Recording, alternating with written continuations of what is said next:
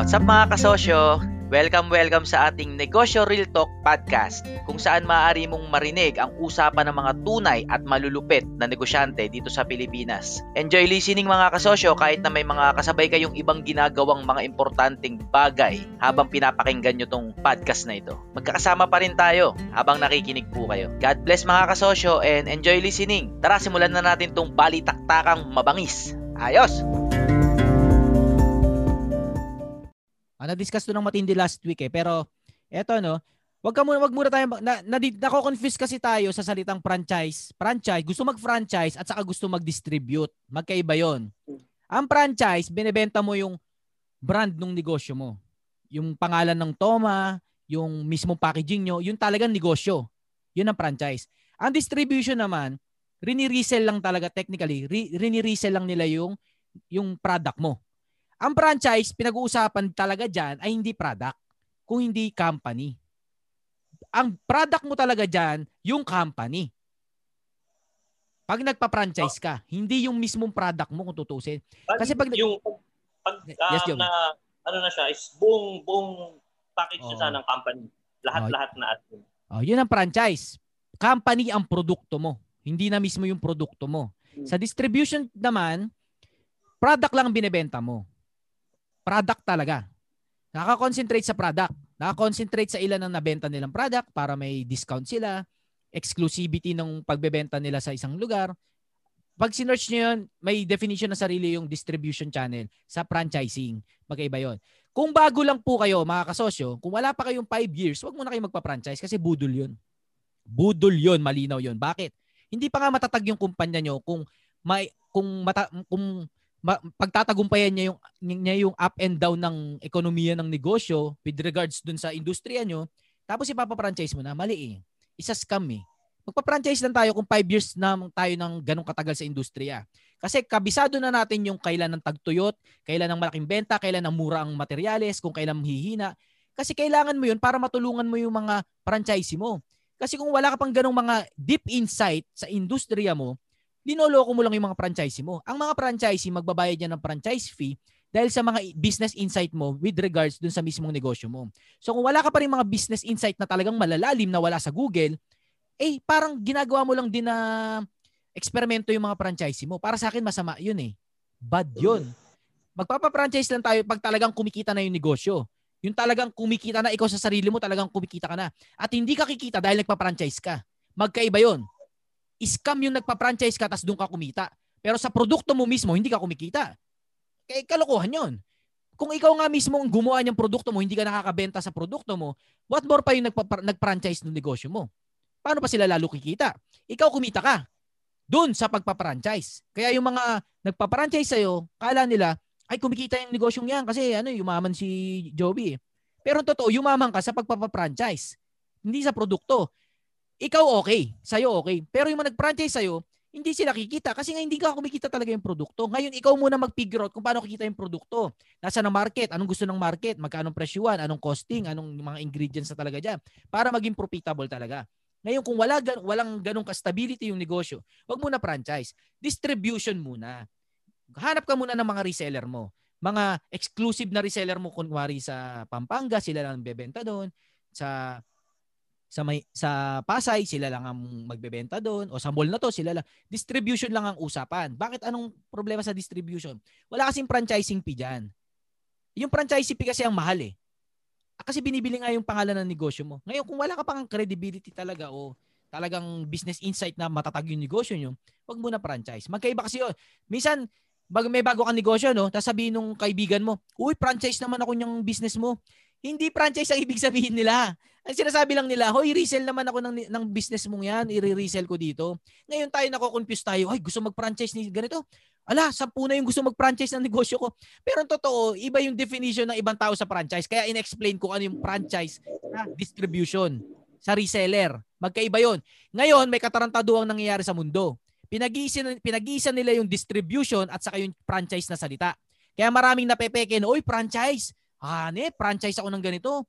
Pero ang totoo, hindi ka nag-franchise. Nag-distribute ka lang. Kasi hindi ka naman nagmamay-ari ng isang uh, secure na area o market na ikaw lang nando doon. Ang dami mo pa rin kalaban doon sa bagay na yun. Ay, tapos may franchising fee pa. Tapos bibilin mo rin naman talaga yung product. Tapos, hindi ka naman talaga kikita. Ba hindi ka kikita talaga? Eh kasi, hindi naman talaga stable pa yung company franchise mo. Kabubukas lang last year. Ang ikaw naman, franchise daw. Uy, ayos. Sa ganitong halaga, franchise, franchisee na ako. Hindi ka franchisee. Distributor ka lang. Ahente ka lang. Tigabenta ka lang. Reseller ka lang. Kaya linuloko ka nila na franchisee shit ka. Hindi. Distributor ka lang. Ngayon, wag niyo lituhin yung sarili niyo mga kasosyo. Tunay tayong negosyante, gamitin natin ang tamang salita, wag tayong maglokohan, kung anong totoo, dun lang tayo.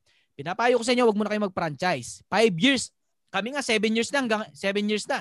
Hanggang ngayon, dihado pa rin ako magpa-franchise eh. Kasi magpapa-franchise lang ako, ako pag talagang kumikita, na, pag sigurado akong kikita yung magpa-franchise sa akin. At hindi para lang kumita kami. Mali yun eh. Hindi ako makakatulog ng maayos doon. Pag, kung sino magpa-franchise sa uh, mga negosyo ko, mahal. Ba't mahal? Eh sigurado nga eh. Kaya yung murang franchise, scam yan. Katarantaduhan yan. Huwag kayong magpapaniwala dyan. May benepisyo yan, pero meron silang hindi sinasabing hindi maayos. Malinaw sa inyo. Bahala na kayo mag-decide kung anong hindi totoo sa totoo. Sinasabi ko lang yung definition ng franchise sa distribution. Wag pinaghahalo nila para malito tayo. Maraming ganyan sa mundo. Yung ganitong salita, iba na ang ibig sabihin. Kaya tayo naloloko.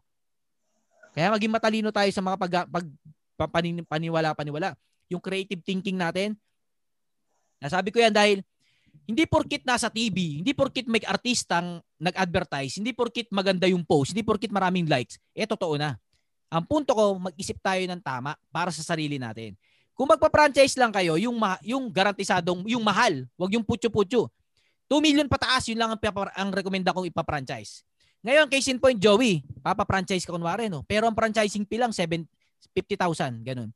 Putyo-putyo lang yun para sa akin. Ang tunay na franchise, yung 2 million pataas. Ano yung mga yon? Yung mga solid na kumpanya na talaga. Kasi pag yun ang franchise mo, talagang kikita ka talaga. Kasi kabisado na nila yung market, yung market wala nang lumalaban sa kanila at lahat ng kalaban nila, sila na rin ang may-ari. Kaya talagang mananalo yung negosyo. Kasi mahal yung franchising fee. Pero kung putyo-putyo, 50,000, 30,000, mababa pa doon, hindi franchise fee yun. Dinuloko nila kayo. Bayad yun doon sa produktong kukunin nyo. O, di ba? Panloloko na kagad, nung pa lang. Tawag franchise, pero hindi franchise. Hindi franchise yun. Distribution lang yun. Reseller lang kayo, bumili lang kayo ng produkto, bebenta pa kayo. Eh, pwede nyo naman i-presell kung tutusin. Di ba? Hindi nyo kailangan magbayad ng amount ng franchising fee. Kasi may may diskarte tayong presell. Hindi ka maka-presell doon kasi nga ikaw ang ikaw ang customer. Ikaw ang produkto. Tapos hindi mo mabenta yung produkto. O mali. Ngayon, hindi ko rin nirekomendang maging ganun tayo, mga kasosyo. Huwag kayong magpa-franchise kung hindi kayo pa sigurado. Kung kayo mismo dumadaan pa sa up and down. Kasi mali po yun. So, hindi ko sinasabing huwag kayong mag-franchise. Darating kayo doon pag solid na. Pero ang scale ang scale strategy sa simula, distribution. Yun yung maghanap ka ng reseller sa ganitong lugar, bigyan mo siya ng exclusivity, exclusivity na regardless kung pangalan mo o pangalan nila yung dalin. Hindi yun ang mahalaga ngayon. Sa franchise kasi pangalan ang pinag-uusapan eh. Pangalan mo lang ang dapat dalin. Pag nagpa-franchise ka na hindi dadalin yung pangalan mo, hindi franchise yun. Hindi eh. Binigyan mo na talagang bagong negosyo yung yung tao na yun. Sa distribution yun naman. Pwede na lang pang- pangalanan ng iba yung produkto mo. Kasi hindi naman franchise yung kinuha nila sa iyo, eh, produkto lang, parang nag-resell lang. Pahala ka na mag makipag-usap na, "Oy, gamitin mo na lang yung tomato ko na pangalan para yung branding ko rin solid." Pero kung gusto nilang i-rebrand, payagan mo na lang din. Baka mamaya gusto lang din magnegosyo ng ibang tao doon o, o tulungan mo sila o mag-supply ka ganun. Basta walang usapang franchising at wala pang per, wala pang contract-contract na matindi sa sa distribution.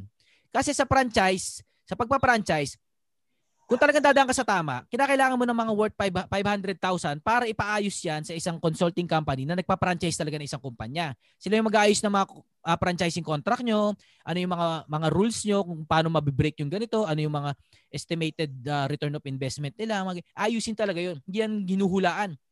Kaya hanggat wala ka pang spare na 500,000, na ibabayad dun sa ibang kumpanya para ayusin yung kumpanya mo para maging franchising, ibig sabihin hindi pa panahon. Yun, yun, yun yung basihan ko eh. May 500,000 ka na ba na para paayos yan sa isang consulting company na mag-ayos yan? Kung sagot mo wala, hindi ka pa deserving magpa-franchise. Dahil kung wala ka pang 500,000, ibig sabihin hindi ka pa kumikita. Yun yung logic ko dun ha. Yun yun. Kaya kami, kahit mayroon na kaming ganong halaga, ang punto naman ngayon, dapat sigurado pa rin kami nakikita yung magpa-franchise sa amin. At hindi yung kumita lang kami sa kanila. Kasi mahal ang pa-franchise namin. Wow 1 million. O franchise ka ng isang negosyo namin 1 million. Ngayon ah, pangit naman kung yung nag, nag-invest ng 1 million yung yung isang franchise namin tapos di naman pala talaga sila kumikita. Kasi in reality kami mismo hindi kumikita. So mali yun. So wag muna natin pag-usapan yung pagpa-franchise. Sa dulo na yan. 5 years 6 years ahead sa ano uh, after na itong mga panahon na to. So ngayon distribution. Search niyo yun distribution channel, how to have a reseller, how to have a sales agent. Yan, yung mga ganung-ganung bagay. So focus muna doon mga kasosyo. Kasosyo Joey na na ano ko ba yung definition ng franchise sa distribution? Anong nasa isip mo ngayon? Uh, uh, may idea naman ako doon, kasosyo. So, ang ano ko lang talaga is yung protection ba nung nung brand and nung mga recipes kasi uh, syempre hindi natin masasabi no na maraming gustong kumopya lalo pag nakikita nila na nagiging successful. So Okay. Ah, sige. Tungkol naman, kasi ayun, kung hindi ka pa naman talaga nagpapa-franchise, hindi pa naman mahalaga na protektahan yung brand at saka yung mga copy, saka yung mga saka yung mga ingredients mo, yung mga ganun. Alam nyo bakit? Kasi ang Coca-Cola nga ngayon, ito, ang, ang protection sa mga ganyan, dalawang bagay lang muna pag-usapan natin. Yung trademark and copyright. Kapag pumunta kayo sa Intellectual Property Office of the Philippines sa may McKinley, pumunta kayo doon. Dalhin nyo lahat ng pwede nyo daling papeles at picture ng mga gusto nyo paprotektahan. Pag pumunta kayo doon, may isang, pagpasok nyo, merong bilog sa gitna. Yung bilog sa gitna, may tao sa gitna ulit nun. Lumapit kayo doon. At yung taong yun, ang makapagsabi sa inyo ng lahat-lahat ng dapat nyong matutunan tungkol sa kung paano protektahan ang invention nyo, ang logo nyo, ang copyright nyo, ang kanta nyo, ang uh, ang utility model nyo, at kung ang, ang receipt nyo ng pagkain, doon nasa tao na yun. Yung nado sa gitna. Pagpunta nyo doon, McKinley, IPO, IPOP Philippines, International, ano yan? Intellectual Property Office of the Philippines. Pag pumunta kayo, ah, ano yan? Kasosyo, kasosyo ko. IPOFIL, IPOFIL. Ayan, IPOFIL. Pag pumunta kayo doon, baka magkita pa tayo dyan. Tambay ako dyan. Madalas ako dyan. Kasi napakahalaga sa akin yan. Kung seryoso ka sa negosyo, seryoso ka sa trademark, copyright, at kung ano-ano pang bagay. Ah, uh, pwede mo yung pagawa sa iba, pero ako personal kung inaasikaso yan. Bakit? Eh kasi pag sinabi mo yan sa iba, eh di nalaman niya na rin yung sikreto mo. Eh kung gagawin ka ng taong yon, di ba? Wise lang tayo. Hindi na nakarating sa iPofil. Oh, di ba? Hindi na napaipa-patent. Maraming ano logic ka. Kung seryoso ka talaga sa invention mo at sa mga bagay-bagay na pinagagawa mo. Kasi malupit tayong negosyante. Talagang syempre, ahead of pa ano tayo, no? Seryoso usapan niyang uh, mga trademark copyright. At lagi kong ano yan, sasabi na mag-imbento tayo, nababanggit ko rin tong, ah, basta yun lang, ano ko dyan, payo. Pumunta ka doon, kasosyon Joey, sa IPOP Philippines. Pumunta ka mismo at dali mo lahat na ng papeles mo. Ha? Bakit hindi sa BGC? Tama. Oh, sa BGC. Hmm. Dati rin BGC. Ah, talaga? O, oh, dyan lang yun. Oh, awid lang yun. Ayun naman pala eh. BGC rin ang tawag ko doon dati. Pero mali pala. McKinley yun. Hindi siya BGC. Uh, uh, pero magkatabing magkatabi, di ba? Punta ka doon, oh. kasosyon Joey, marami ka matututunan. Punta ka doon. Sige, sige, sige. Thank you. Libre thank kape doon, libre kape. Sabi mo, Arbit Rubia ka mo yung kape mo. Thank you, thank you, thank you. Ano ba ba yun? Ayun yung tungkol sa receipt mo, no? Kasosyon Joey. Ito lang protect, hmm. anong protection sa receipt? Hanggang ngayon, ang Coca-Cola hindi pa rin naka naka uh, naka patent. O Kahit trade. sila naka-invento ng Oo, ano, hanggang ngayon ha. Tama si Kasosyon Chikoy. Bakit Kasosyon Chikoy? Actually, hindi ko masabi dahil uh, hula ko, hindi nila nasikaso nung umpisa. Nagaya agad ng iba. Hula ko lang yun. Ako naman, Ayan. sa pag-aaral ko, ay sabi nga, trade secret kasi ang protection nila. Ang trade secret, hindi rin nirehistro sa pa- patent office ng mga ng mundo. Ang trade secret, secret lang talaga. Hindi sasabihin. Ito kasi no, pag nagpa-patent ka ng isang invention, after certain period of time, after 50 years o after mo mamatay, bubuklatin na yan at ipapakita na yan sa buong mundo. Alam niyo yung TV na naimbento ng Sony, yung colored TV, may patent sila doon na sila lang ang nakakagawa at nagmamayari. Ngayon, for 50 years, Sony lang ang nakakagawa ng magandang colored TV. TV. Pero after 50 years, buk bukas na sa mundo na tignan yung invention. Ngayon, makokopya na yun ng... Teka, may maingay si Alvin nata. Ah, oh, yun, wait. Ako nang baka. Ayan, okay. okay, okay na. After 50 years, dun lang nagsulputan yung mga ibang brand ng TV. Kasi nakopya na, pwede na nilang kopyahin yung invention ng Sony kasi bu- bu- buklat na yun eh. Ah, ito pala yung sikreto ng Sony, ganyan ganyan. Ganon din ang Co- Coca-Cola. Hindi nila pinapatent yun o pina, pinarehistro. Kasi after 50 years, bubuklatin na yun ng mundo na, ah, ganito pala yung receipt ng Coca-Cola. So, pwede na yung gayahin ng lahat. Ang ginawa lang ng Coca-Cola, trade secret. Ang trade secret, it's a secret. So, ilang tao lang nakakaalam ng totoong timpla ng Coca-Cola? Kasi secret nga. So, yun ang sikreto sa receipt-receipt na yan. Sikretohin nyo lang. Huwag nyo ikwento. Kaya huwag kayong maglalasing. Kasi sa inuman, nadadaldal nyo yan. Eh. Madulas na dila nyo eh. Di ba? Seryoso yun. Sa inuman, sabi nung kumpare mo, pare, ano bang timpla mo dyan? Ba't ganyan? Eh, ikaw, madulas na dila mo, may karga ka na eh. Uh, di siyabang ka. Eh, pare, ito lang sikreto dyan. Bumili ka nung alatiris na ganito. Oh, di nasabi mo na yung secret mo. Okay, importante hindi maglasing. Trade secret lang. Yun lang sa, sa pagkain. Kapag talagang may inimbento kayong pagkain, secret nyo lang. Yung KFC rin yata talagang secret herbs lang talaga yun eh. Trade secret din ang, ang protection nila doon. Secret lang talaga. Ah, kung nalilito kayo sa mga patent, trademark, mga kasosyo, pumunta lang talaga kayo sa BGC. Ay sa McKinley. Marami kayong matututunan doon sa tao sa gitna ng bilog. Hanapin niyo yung bilog kung saan may bilog doon. Basta totoo may bilog doon. doon. Ewan ko lang. Kung... Salamat. Salamat. Ah, sige, yun. Tungkol doon. Ha? Ano dyan? Ah, maganda yan. Maganda yan. Tungkol sa ano. Yung iba nga nagpapapatent lang pag nagpa-franchise na after 5 years eh. Seryoso. Kasi mm. ganito yan ano. Ang logic natin, kala natin, pag una tayo nagpapatent, tayo nagpauna nagparehistro, no? Kala natin tayo na yung i-qualify na inventor. Sa totoo lang naman din, hindi rin naman eh. Kasi pag may lumaban sa inyo na hindi, kahit ikaw ang unang nagparehistro ng logo na tomato, toma, yan, toma drinks, kahit ikaw, kasi yung Joey ka, ba, ikaw. Pero pag may lumaban sa'yo after 3 years, hindi Joey, may mag, magkiklaim kami, kami na una diyan, hindi ikaw. Totoo, kahit una ka, maglalaban pa rin naman kayo sa korte. Hindi hindi rin magarantisado na ikaw may case nga dyan na ano eh. Tambay ako dyan sa McKinley, umaten ako lagi ng libreng seminar kasi dinidiscuss, nila yan. Kasi bilib ako sa IPAP Philippines kasi dahil totoo na ang pag-asa ng isang bansa ay nasa patent. Nasa trademark, nasa copyright. Kitang-kita na ang mga bansang maraming nakarehistrong patent, copyright, inventions, uh, utility model na na pinarehistro, yun yung mga tagu- mga bansang mas nagtatagumpay. Ang bansa Pilipinas, kapiranggut lang ang nagpaparehistro ng mga ganyan. Kaya ad, ina-advocate ko yan na matutunan nyo yan, mag-imbento kayo, iparehistro nyo, ganun. Kasi dyan na-train yung creative ta, ta, ano natin eh, mind eh. Kapag nag-invento ka ng isang bagay tapos hindi na pa sa iyo, nanakaw ng iba, mawala ka ng gana. Tulad na nangyari sa akin. Mapait na nakaranasan ko yung invention-invention na yan. At sa sobrang pait, ayo, hindi ko gano'n nakikwento kasi sobrang pait. Sobrang pait talaga pero darating tayo dyan. Ah, uh, kaya katulad mo kasosyon Joey, basta gawin lang natin yung mga pwede natin gawin, parehistro, ganyan. Kung tama na ang panahon, edi parehistro. Kung may pera naman, parehistro. Pero hindi pa rin siya uh, guaranteed na yun na yung pinaka-protection mo. Hindi pa rin talaga. Yung nakwento ko nga, bawa yung Nike yata yun, ano? Nakarehistro na yung Nike, yung Nike sa ibang bansa. Hindi ko sure kung Nike, basta sikat na brand. Nakarehistro na. Pagdating sa Pilipinas, may nakarehistro na ng Nike. Ganon, iba nagmamayari. Wala lang, siguro trip lang talaga niya. Di, laban sila, Nike pa rin nagwagi. Kasi pinag-aaralan pa rin yan eh. Yun ang trabaho ng mga patent office. Nag-uusap-usap yung mga iba't ibang maraming patent office sa mundo, mga lima yata o ganun. So tayo may isa tayong patent office na ganyan dito mag Ngayon yung mga patent office na yun, nag-uusap din yun. Oh, meron dito nagparehistro. Uh, wax gamit ang ano, wax sa buhok gamit ang alateris. Meron na ba diyan nagparehistrong ganyan? Mag-uusap 'yon.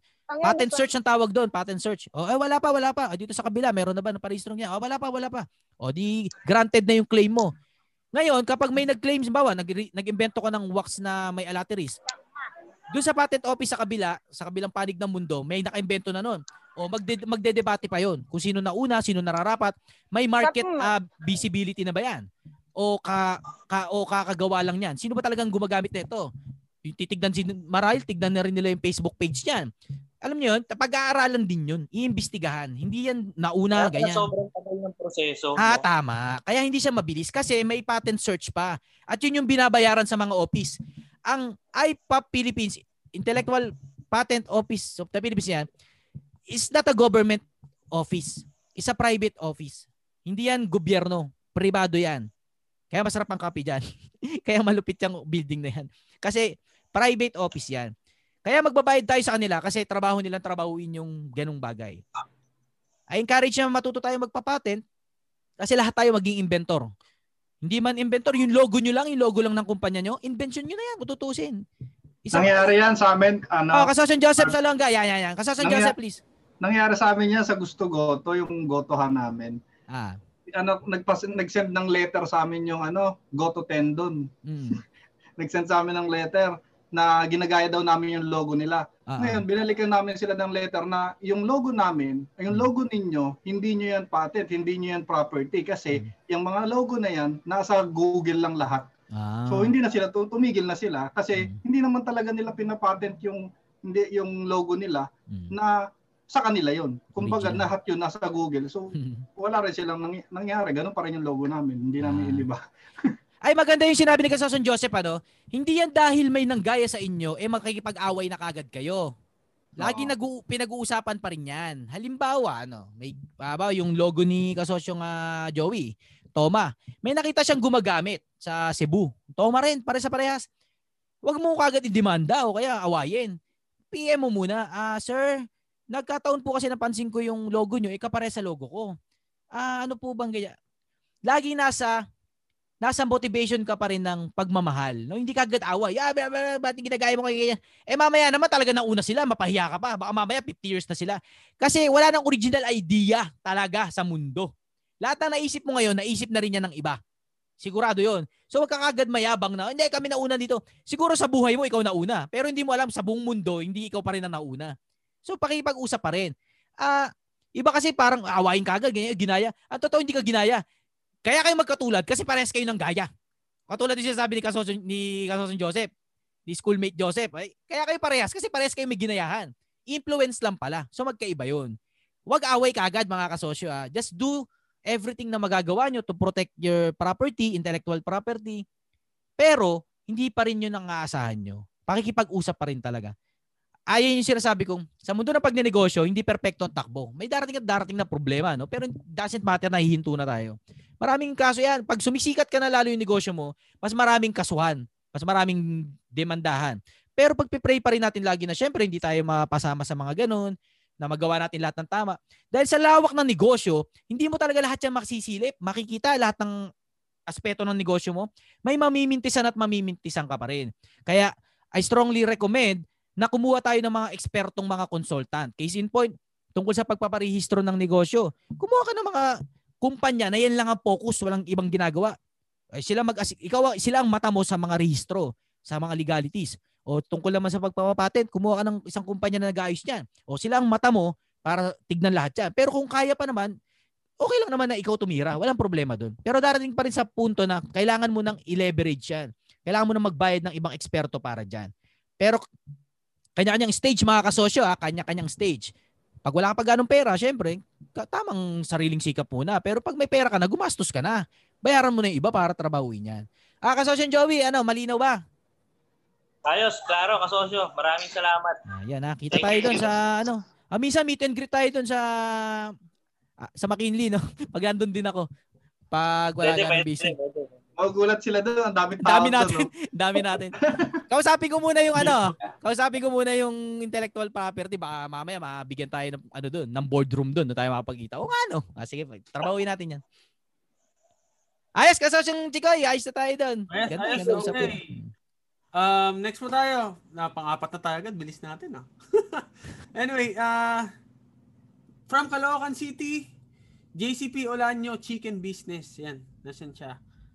JCP JC? Olanyo. Meron siyang tanong about legalities. JC, ap- napakapalad mo, JC. Kapapasok lang ni Ma'am Angel, oh. Ayun, oh, joining pa lang, oh. Ang ating resident ah, expert. Nawala si JC? Wala po. Okay, next tayo. Ah, next, next, next. Lipat tayo sa Iligan City, si Alvin Albarasin. May beauty products ang tanong niya. Hello sa'yo, Alvin. Alvin. Where are you? Si Alvin kanina nagsalita na. Yung naka, ano. Nawala ulit. Ay, siya yata yung maingay kanina.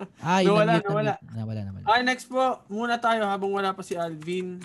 Ito, si Kasosyong ah, from Kuwait, May Barrera. May tanong siya tungkol sa mga ah, ah, brand. Hello, Kasosyong May Barrera. Andiyan ka ba? Yes, hello po. Hello Yan, po. hello po. Ah, good afternoon po. Dito po ako ngayon sa Kuwait. Yes po. Ah, tanong ko lang po sir about sa ano, sa mga brand po ng LV Chanel, ganyan po. Mga high quality lang po siya. Tapos yung iba po siya is master copy. Ngayon po nag-start na po ako ngayon sa Pinas. Bali po naka 3 ship, shipping na po ako sa Pinas. So continuous po siya. Eh ngayon po nagaano po ako na kumuha ng maramihan. Kaya lang po nag uh, ano lang po ako natatakot lang po ako sa custom sa checking po. Ano pong pinaka problema ka Ano sa? May? Bali po ano po yung po yung about po sa checking sa custom pag po kumuha ng Ah, saan pong bansa kayo? Sa Kuwait po. Bali po yung Kuwait. online business ko po is nasa Pilipinas. Family ko lang po yung nag So yung produkto papadala mo sa Pilipinas. Opo, bali nga po, nag start na nga po ako ngayon. So, ang plan ko po is, nag, nag-ano po ako na kumuha ng maramihan. Kaya lang po, na tatakot po ako kasi nga po, isa, mga brand po siya ng Chanel, LV. So, naano po ako sa checking po. Mm. Sa cost. May iba na po ba? Baka po. Marami ditong ganyang kasosyo nga may tanong tayo. Mga kasosyo, may ganong racket sa inyo. Mayroong maraket sa inyo ng ganon? Ah, nag-import, nag-import. Mag-share lang po ako. Ayan, si kasosyong Lauris, please yan. Tulungan tayo kasosyong Lauris. Kasi mahilig ako sa mga signature bags. Tapos ngayon, meron isang seller na pumunta dyan sa Pilipinas. Pagkatapos, meron siyang 8 boxes of uh, signature items. Um, be careful lang ha, kasi sabi niya sa akin, ayaw niya nang ulitin. Kasi it takes 8 months bago nirelease ng custom yung kanyang items kasi nga expensive. Dapat tapos o, i, tapos 'di ba naka-detain lang yung boxes doon sa custom. Mhm. Bawat araw o month na nakastay yung item sa custom, may penalty pa siya, malaki yung binabayaran niyang tax. Yun lang yung pagkakaalam ko kasi bumibili ako ng mga mga signature items din eh. So, yun lang ang pagkakaalam ko. Nahirapan siyang ilabas. Kaya hanggang ngayon, nandun pa siya sa Pilipinas. Dapat nakauwi na siya. Sis, Nasa Japan na siya ngayon. yan lang. Sis, Kasosyo, pwede mong ipa-import na lang yan. May binabayaran dyan, may tamang binabayaran dyan. Ang hindi ah, hello ako, po, hello?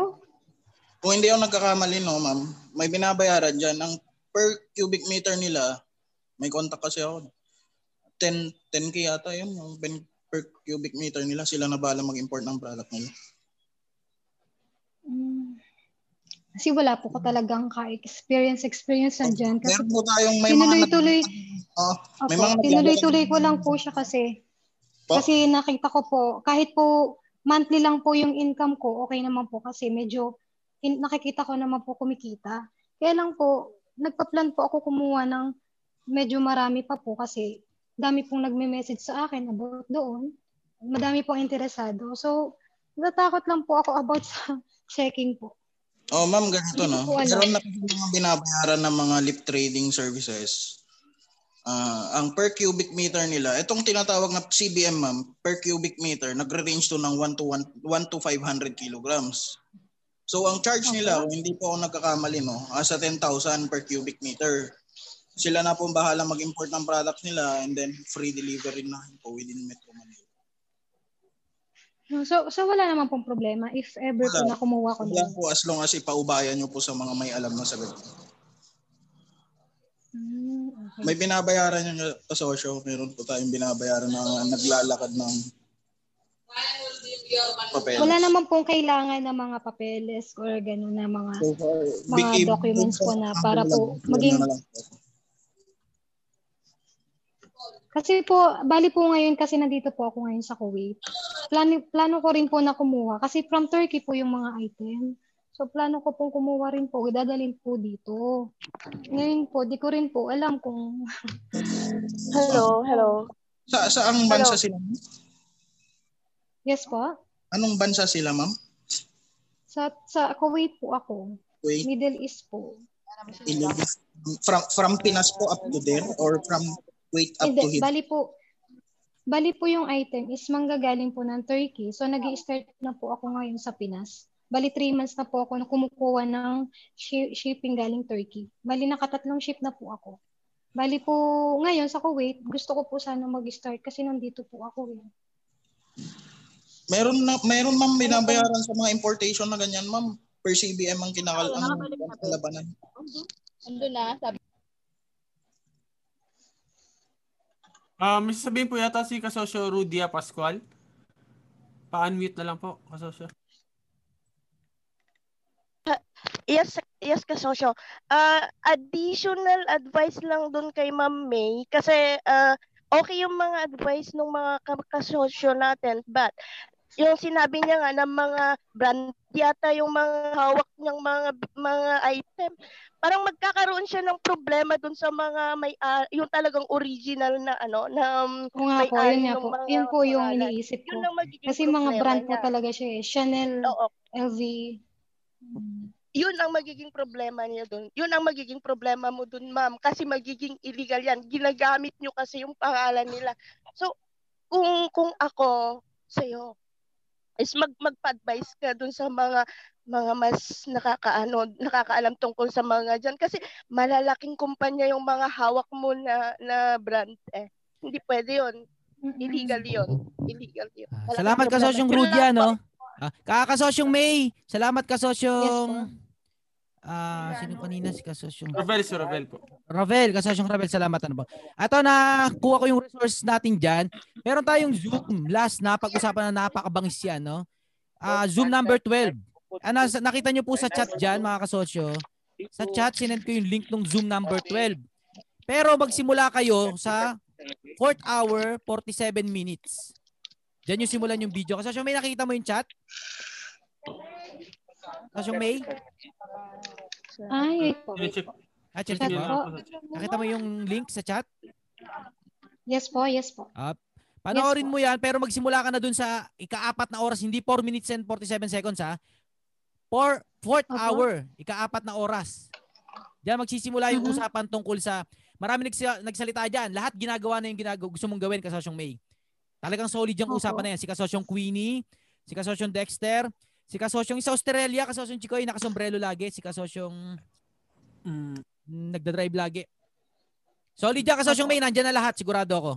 Ah, may another question pa po ako, sir. Bali po kasi nandito nga po ako ngayon sa Kuwait. Bali po tiga Taytay Rizal po ako. Ngayon po yung yung mother ko po, ah bali po kasi kilala po yung lugar namin sa mga damit. Apo. So nag-start na po sila ng ng clo- clothing business po. Yun po. Eh ngayon po nag nag ano po kami, naghati po kami ng mother ko sa puhunan Hmm. hindi ko po alam kung paano mag ano, paano magiging ano nun. Kasi family ko po eh, ang nag-aasikaso po lahat. Hindi ko po alam kung paano po ang gagawin. Ano po problema doon? Hatian po. Kasi yung mother ko po kasi nagbibigay po ako sa kanya every month ng parang parang pera na po niya mismo. So nung nagsabi ako na mag mag-share ako sa hati sa business sa ta- sa ano patahin natin sa damit, hindi na ako magbibigay every month kasi kumbaga ay na yun. Tapos sabi ko sa sa mother ko, maghahati kami sa kikitain. Hmm. Yun po, eh, hindi ko alam kung paano po ang ano nun eh. Kasi family ka rin po nag-aasikaso. Sino lahat Kasi minsan po talagang hati po kami ng mother ko. Hati kayo ng mother nyo. O di hati kayo sa Opo. lahat. Opo. Pa, Eh, pero si mother? Hindi, hindi ko po. Ano po, bali, loan, loan po niya sa bank. Ah, nag-loan si mother sa bank. Okay, okay. Komplikado, opo, no? opo. Ah, ganito. Opo. Kasi ganito, no? Ang usaping profit, magkakaibang ibig sabihin dyan sa bawat is- ibang klase ng tao. So, ang unang trabaho talaga dyan, malaman nyo kung anong ibig sabihin ng profit. Maring ikaw, alam mo ang ibig sabihin ng profit. Ang profit, eh yung nasa dulo, kung magkano tira. Mhm. Yung kausap mo naman, Mhm. akala niyang profit, yung sales. Mhm. So, hindi kayo nagkakaintindihan doon. At ang profit, taas-baba. Pwedeng minsan walang profit, Opo, opo. minsan meron. So, dapat nagkakaintindihan Mhm, kayo doon. Mhm. Kung aasta kayong bilang may-ari, nakabase lang dapat ang kita nyo kung may kita. Kung may Hindi kasi kita. po ang sa ang ano po kasi ng mother ko, parang siya ang siya lang ang gustong kumita. Parang na kasi nung una po, ang sabi po ng mother ko, manghihiram lang siya ng pera sa akin. So ibabalik niya pero hindi po buo. Kasi So, yung sabi ko inampag kasi ni mother, yung- utang yun sa'yo. Yung pong, yung pong nagsa, nasa, sinabi po ni mother sa akin noong una na pahiramin ko daw siya ng pera. Ang sabi ko, kung ibabalik niyo sa akin, gusto ko rin ng buo. Kasi ano ko na po Ah. yun eh, ano ko na po yun sa, pera ko Hmm. na rin po talaga mismo yun. Ah, oh, sige. So yun, Ayun So po, yung inutang ni mother, nag- sa'yo rin galing yun, kasosyong May. Opo, hindi po. Yung sa bangko po, Ah, sa mother bangko. ko po Okay, talaga. oh, yun. sige, Kanya po yan. Yung half po doon sa akin po talaga galing. Sariling pera ko po yun. Ngayon po, ang inaano ng mother ko, ibalik na lang daw po niya sa akin. Pero dahan-dahan po, hindi ko Tapos, po alam kung ka na. nangyayari. Oo nga po, hindi ko nga po alam po kasi ang mother ko parang siya lang gusto niyang Siya na, siya na lahat. hindi ko nga po. Yan ba, nanay mo talaga ko o nanay ng asawa mo? Nanay ko po talaga. Tapos okay. ang mag-aasikaso po, yung dalawa ko pong, isang brother ko po, tsaka isang sister sa sa pag ano sa pagtatabas ng ganyan sa pakikipag-usap sa kliyente. Bali po kasi may naka-ready ng ano po sa Magkano ba yung napakawala mong pera doon? Ha? Magkano napakawalan mo? Bali se- seven, 70 po. O, 70 lang pala eh. 70. Bigay mo na sa kanila lahat diyan. Huwag ka na maki ano, kasi isang umpisa pa lang alam ng alam na galawan eh. Sorry mother, ako nanonood ka po. Pero gusto ni mother maging sa kanya na lang lahat 'yon. Ikaw naman, umaasa kang hati kayo. Walang Hindi hati. po kasi Wal, hindi kayo yun walang hatian diyan. Ano eh, kasi Mag-aaway lang kayo. po ako ng magulang ko. Kilala po ako ng magulang ko pagdating sa pera. Hindi po ako yung sabihin nilang yung Pakawala. talagang mahigpit na Ah, okay, okay. ano po ako, bigay lang ako ng bigay. eh. Hindi po ako yung na mag ipu- ipupersa ko sila na magbabayad. Ganun. Ah, kasi naiiyak ka magulang ko po sila eh. Opo. O, sige, kasasyong may garato, no? Komplikado yung storya mo. Pero ganito lang yan pasisimplihin. Patawarin mo na yung 70k. Bigay mo na yung sa kanila. Wag, kung magbayad sila, di magbayad. Kung hindi, o di hindi. Kasi kasasyong may ganito, no? Aha. Nakapusta ang pagiging mag-ina nyo ng nanay mo. Kung Opo. mag-uusap pa kayo dyan at hindi kayo nagkakaintindihan, ikaw, naliliwanagan ka na kung anong tunay na negosyo, pero yung ka-business partner mo, hindi, na, hindi alam kung anong tunay na negosyo, hindi naman sa dinadown ko si mother, pero hindi kayo magkakaintindihan. Kahit paliwanag ko sa iyo, kung hindi kayo nagkakaintindihan, wala rin mangyayari sa partnership nyo. Kaya bigay mo na yung 70k sa kanila. Ang isipin, ibusin mo yung u- oras mo at utak mo sa paggawa ng sarili mong negosyo o kung ano man. Kasi nararamdaman ko kay mother na gusto ko niya tanggalin sa kung ano mang pinag-usapan nyo. Tama ba ako? Opo. Ganun na nga po. O bigay mo na kay mother yan. Wag mo na wag na kayong magkagulo-gulo, no, mag-away. Patawarin mo na 70k lang naman. Mhm. Ito ha, yung 70k kakapayapa ng puso mo at saka si mother na rin. Wag na kayong alam mo yung ipadala sa yung 3k. Ito kasi logic ng nila mother no sa Pilipinas. Hindi ito hindi lang tungkol kay mother. Logic to ng lahat ng kamag-anak ng OFW sa Pilipinas. Opo. Masakit man tanggapin pero feeling nila hindi nyo na kailangan kumita mga OFW, laki-laki lang nakita nyo dyan eh. Yun ang logic nila eh. Kaya pag kumita kayo, wala na kayong karapatan doon. Sila may karapatan dito dahil sila nagkapagod dito. Pero sa mata ng negosyante, dapat may kita talaga yung OFW kasi yun ang investor eh. Yun ang una yung unang nagtiwala. Dahil kung wala nagtiwala, walang hindi under yung negosyo. Ang punto ko, hindi nila naiintindihan yon at pilit mong paiintindi yun, mag-aaway lang kayo ng magulang mo. Kaya ang bottom line na payo ko, patawarin mo na yung 70k, padalan mo pa ng 10k. Basta, wag na kayo mag-away dyan. Kasi kung lalaban mo yan, hindi, kasosyong May, ito, papayo ko sa'yo, kasosyong May. Ikaw may karapatan sa 50% doon kasi hati kayo eh. O kaya kasosyong May, wag kang papayag na ano, ganyan-ganyan. Kasosyong May, hindi kita tuturuan na labanan ng magulang mo. Kasi unang-una, pag ginawa mo yan, hindi hindi ka rin magtatagumpay sa buhay mo. Ma- Mainam na, y- matalo ka ng 70k sa usapan nyo ng nanay mo, basta okay kayo ng nanay mo. Mas mahalaga yon. Sa tingin ko, 3 years from now, hindi na kayo mag-usap ng nanay mo eh. Kasi yung pinoproblema mong yan, ngayon pa lang, pinoproblema mo yan, ibig sabihin hindi kayo nagkakaunawaan ng nanay mo. Magkaiba kayo ng mundong ginagalawan pag usaping negosyo. Walang masama doon. Hindi nga lang talaga malinaw. Kaya kasosyong May, patawarin mo na yung 70k mo, mag-isip ka na ng bagong kabuhayan mo, sa kanila na yon regalo mo na sa kanila, sa kanila yon Kung iniisip mo kung magpapadala ka pa rin buwan-buwan, bahala ka na doon. Importante yung magaang sa loob mo. Walang swap. Kung magsaswapangan kasi kayo, yun ang masama sa pamilya nyo. Eto isipin nyo mga OFW ha, pag nagpadala kayo ng pera sa Pilipinas at ginawang negosyo, wag nyo isipin negosyo nyo na yon. Dahil sa istorya ng 10 milyong Pilipino na ginawa yan, wala silang na, walang negosyo naging sa kanila. Kung nagtagumpay, napupunta sa kamag-anak. Pag, pag nalugi, hihingan pa ng pera yung OFW. Ngayon sinasabi ko sa inyo, wag na kayo umasa sa ganong setup. Nagpadala kayo ng puhunan, pag uwi nyo, negosyo nyo yun, wag na kayo umasa. Hindi talaga. Sabihin nyo Tama. siguro meron. Dalawa, tatlo. O ikumpara nyo yun sa 10 milyon na ginawa yung ganong setup. Dalawa, tatlo nagtagumpay. Isipin nyo, ubusin nyo yung utak nyo sa pag-iisip na sarili nyong negosyo. Yung talagang kayo nag-execute. Diyan pa lang ginagawa nyo na pwede naman eh. Actually, nagagawa mo na nga May eh. Huwag na kayo makipag-partner-partner sa kamag-anak. Dahil sa istorya ng buong Pilipinas, yung kamag-anak ang pangunahing nanloloko sa mga OFW. Magalit na sila sa akin Tama. pero yan ang katotohanan. Pinagsisigawan ko. OFW, matuto kayo maging madamot. OFW, maging matuto kayo maging masama. Kasi kailangan maging nyo yan. mautak. Maging mautak sa Maging pera. mautak. Hindi, so sagad ko na yung salita. Matuto kayong magdamot. Matuto kayong maging masama. madamot pa rin tingin sa inyo eh. No? Oo. Kahit na magpadala kayo ng gano'ng kalaking pera, madamot pa rin tingin sa, nila sa inyo eh. Bingo. Ngayon, Tama. matuto na lang kayo magdamot. Aralin nyo kung paano maging madamot na kahit sabihan nila kayo madamot kayo, masaya pa rin kayo. Tama. Ikot man nila ako mali, basta intindihin nyo to mga OFW. Hindi gagana ng ganun yan. Kahit na magtiwala kayo sa mahal nyo, hindi talaga gagana. Tumayo kayo sa sarili nyo, supportahan nyo sila sa negosyo nila, wag na kayong mag-partner-partner. Lalo na kung kapatid, lalo na kung kung syota pa lang, hindi talaga eh. Basta, mag-isip kayo. Yung sa ano ko, kasosyo, yung sa ate ko, Ah, Ibon. bali, humingi siya ng ano, parang gusto niyang maging partner ba? Kasi 'di ba online siya. Tapos gusto niya mag magkuha ng pwesto doon sa Divisoria, tapos kulang yung pera niya, ganyan.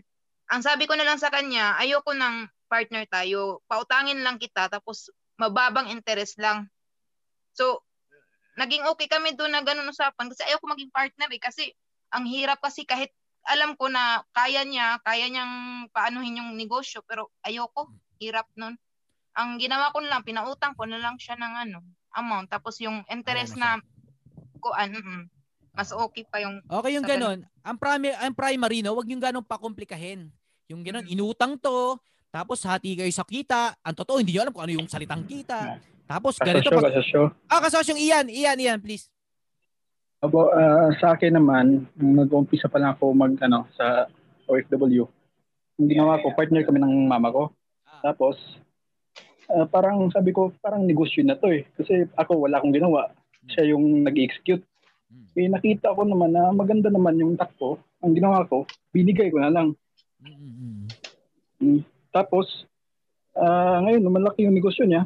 Tapos yun, hanggang ngayon, di ba, kadalasan ng OFW, monthly, ah, nagbibigay sa parents. Kung sa akin, hindi na ako nagbibigay ngayon kasi may kita na sila eh. Eh, nakapag-ipon na ako ng mas malaki. Yun lang po siguro gagawin ko. Yon, tama. Ay, Tama. sir. Sir Oo, sabit mo na lang. Doon mo na kukunin yung ano, doon nyo na kunin yung mga wala pala akong camera. Pwedeng magdagdag kay ano. Ay, kasosyo, ano, si kasosyo Chikay po, may susundot lang po. Tapos, sige po. Sige. Kasosyo Ano Chikay, lang, 30 please. seconds lang. Ah, sabihin mo na lang, tulad ng ginawa ni Kasosyo Ian ba kanina na ano, yung puhunan, eh, yung puhunan na yan, sa inyo na yan, ma. Tapos lahat ng kikitain niya sa inyo na yan. Para yung kita ko, iipunin ko na yun. Parang meron na kayong ngayong barrier na makapagsimula ka na on your own talaga. Di ba? Hindi mo na kailangan magpadala every month. Tama. Ganda nga na sinabi ni Kasosyo. Ni, ano ko lang. Sige Ah, po, Kasosyo Kasosyo Ana. Ana. Hmm. Parang nasabi ni Chico eh. Pero dagdag lang to kasi ang nanay ako eh. Kasi eh, di ba nakwento ko na po dyan. Ah, sinuportahan ko yung ano. Para lang sa'yo, Mea. Kasi ganito yun eh. Ah, di ba nagpapadala ka, ikaw nagsasabi na nagpapadala ka sa nanay mo. So, ako din ganun ginagawa ko eh. So, nung, nung nag-isip na magnegosyo yung anak ko, sinuportahan ko siya kahit ako yung naubos. Ako yung nasa id dito eh. Pero ano yung puntos ko? Kapag umasenso yung anak ko, alam mo yun, yung worry ko bilang magulang na ano yung magiging future ng pamilya niya, ng magiging apo ko. Kasi cargo mo yun eh. Kasama yun eh. Kahit nag-asawa na yan, matanda na yan, yung pagiging isang ina, iba pa rin yun. So parang vice versa. Ikaw di ba iniisip mo rin naman yung nanay mo? So, di ba kung kung halimbawa kasi parang ang sinasabi mo kasi base sa sinabi mo, ah, gusto mo ibalik niya ng buo. Pero how about kung yun yung kaya ng nanay mo na ibalik lang pa kaunti-konti, hindi mo ba pwedeng ah, i-consider yon Para at least pag umasenso kasi si nanay, kasama ka doon.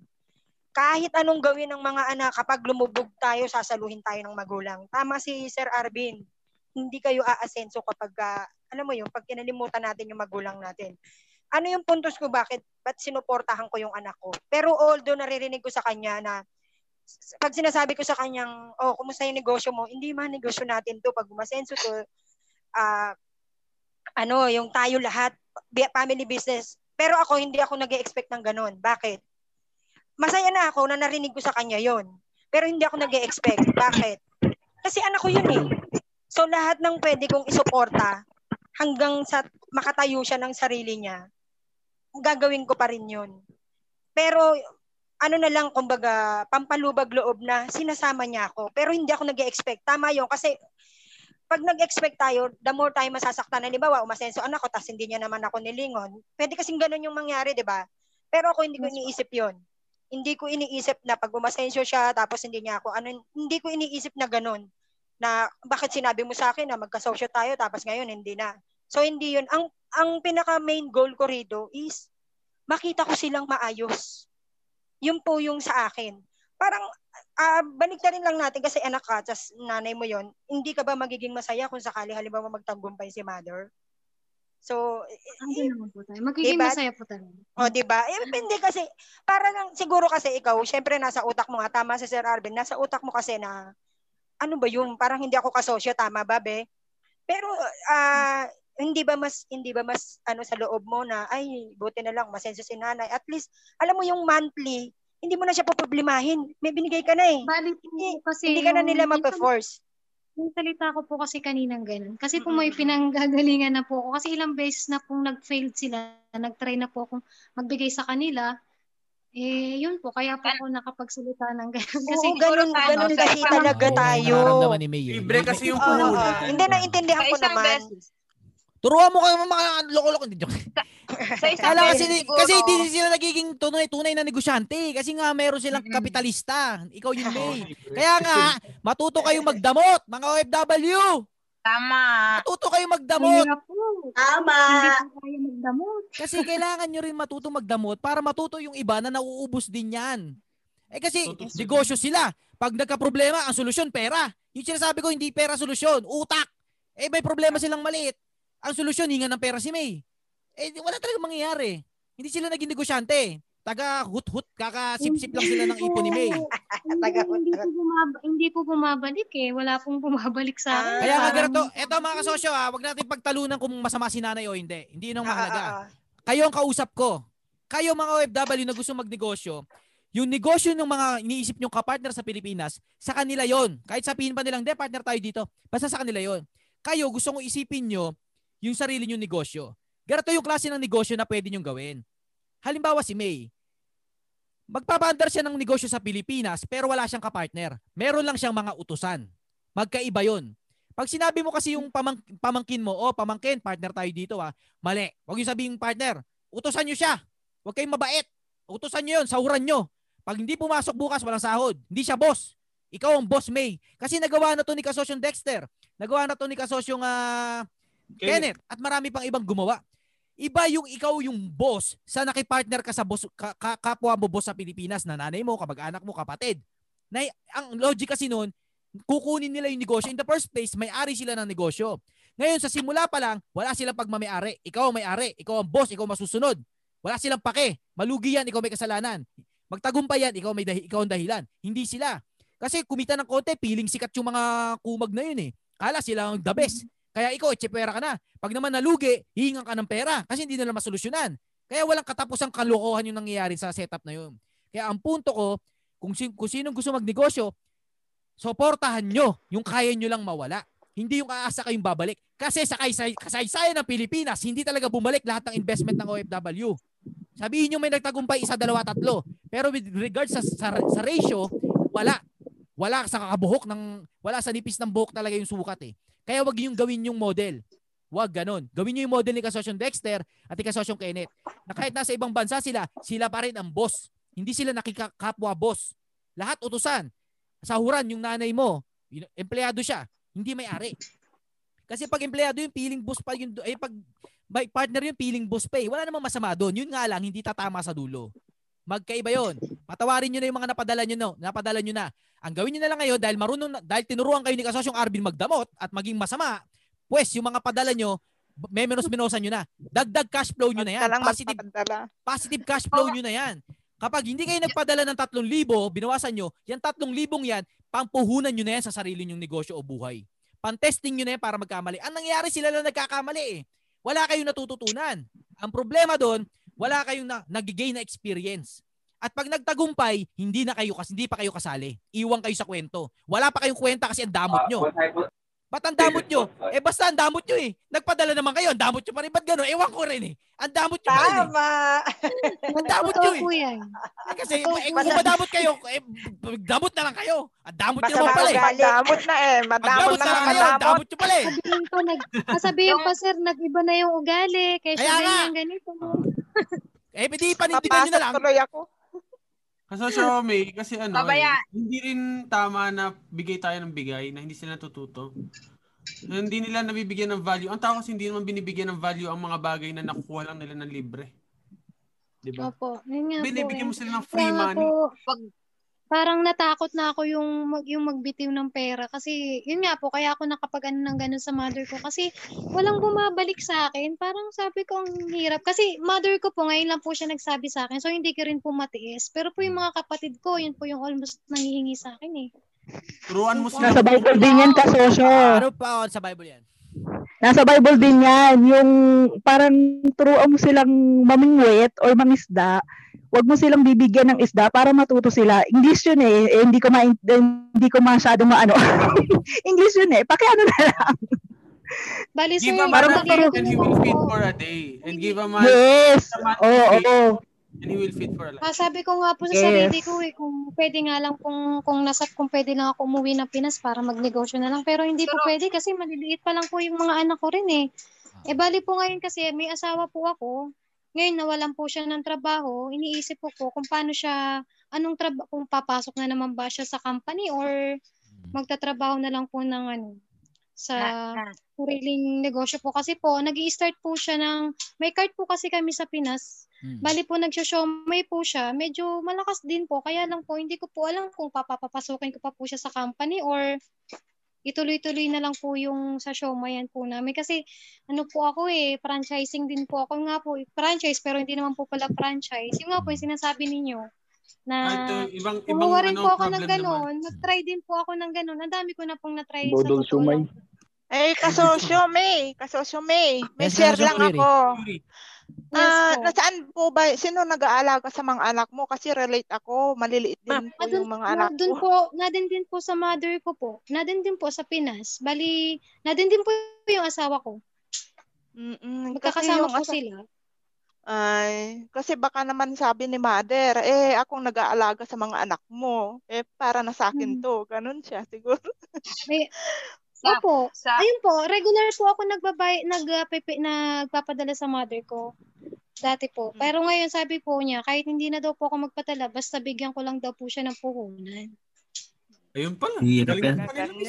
Yung Ah, pala eh. Yun naman Mga kasosyo, eh. wag wag yun ang na palituhin ha. Wag yun ang palituhin, no? Ito lang 'yan. Walang wal- walang mali sa mga Pilipino. Ang gusto ko matuto yung mga OFW. Wag nyo kasing isipin na babalik yung pinadala nyo. Kasi hindi nga talaga. Dahil ang takbo ng utak nyo pag nag-invest kayo sa a- sa asawa nyo, sa ah, kapatid nyo, huwag nyo nang paniwalaan yung pangako nilang padadalang kayo pag kumita. Kasi hindi talaga ba mangyari. Pag nangyari, edi salamat. Pag, eh, eh, totoo, hindi talaga mangyari. Kaya ang utak nyo, dahil ganun na kayo, okay, etong hiningi ni kuya, hindi to babalik eh.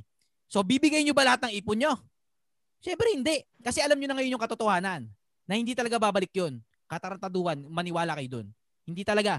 Kaya dahil ganun utak nyo, hindi nyo na padadala lahat. At kayo rin mismo, magbe-venture kayo ng sarili nyo. Yung sarili nyo, hindi sila kasali. Yung sarili nyo. Iba kasi yun. Dahil hindi imposible. Kaya mag-execute kahit OFW kayo. Hindi talaga imposible. May mga nagpatotoo na. May nag may nagpatunay na. Yung tamang setup ganun. Isang umaatikabong balitaktakan na naman ang napakinggan mo mga kasosyo. Salamat sa halos isang oras na pagsasama natin dito sa podcast episode na ito. Kung nabitin ka pa kasosyo ay maaari mo pang mapakinggan yung karugtong neto sa iba pang mga episodes. Have a great day mga kasosyo and trabahong malupit pa tayo. Muli, wag nating kalimutan na ang tagumpay ay galing kay Lord Jan. Kaya tuwing magtatagumpay tayo, balik natin sa taas yung glory. I love you mga kasosyo and God loves you. Trabahong malupit tayo, bawal tamad. Galingan natin mga kasosyo para sa bayan.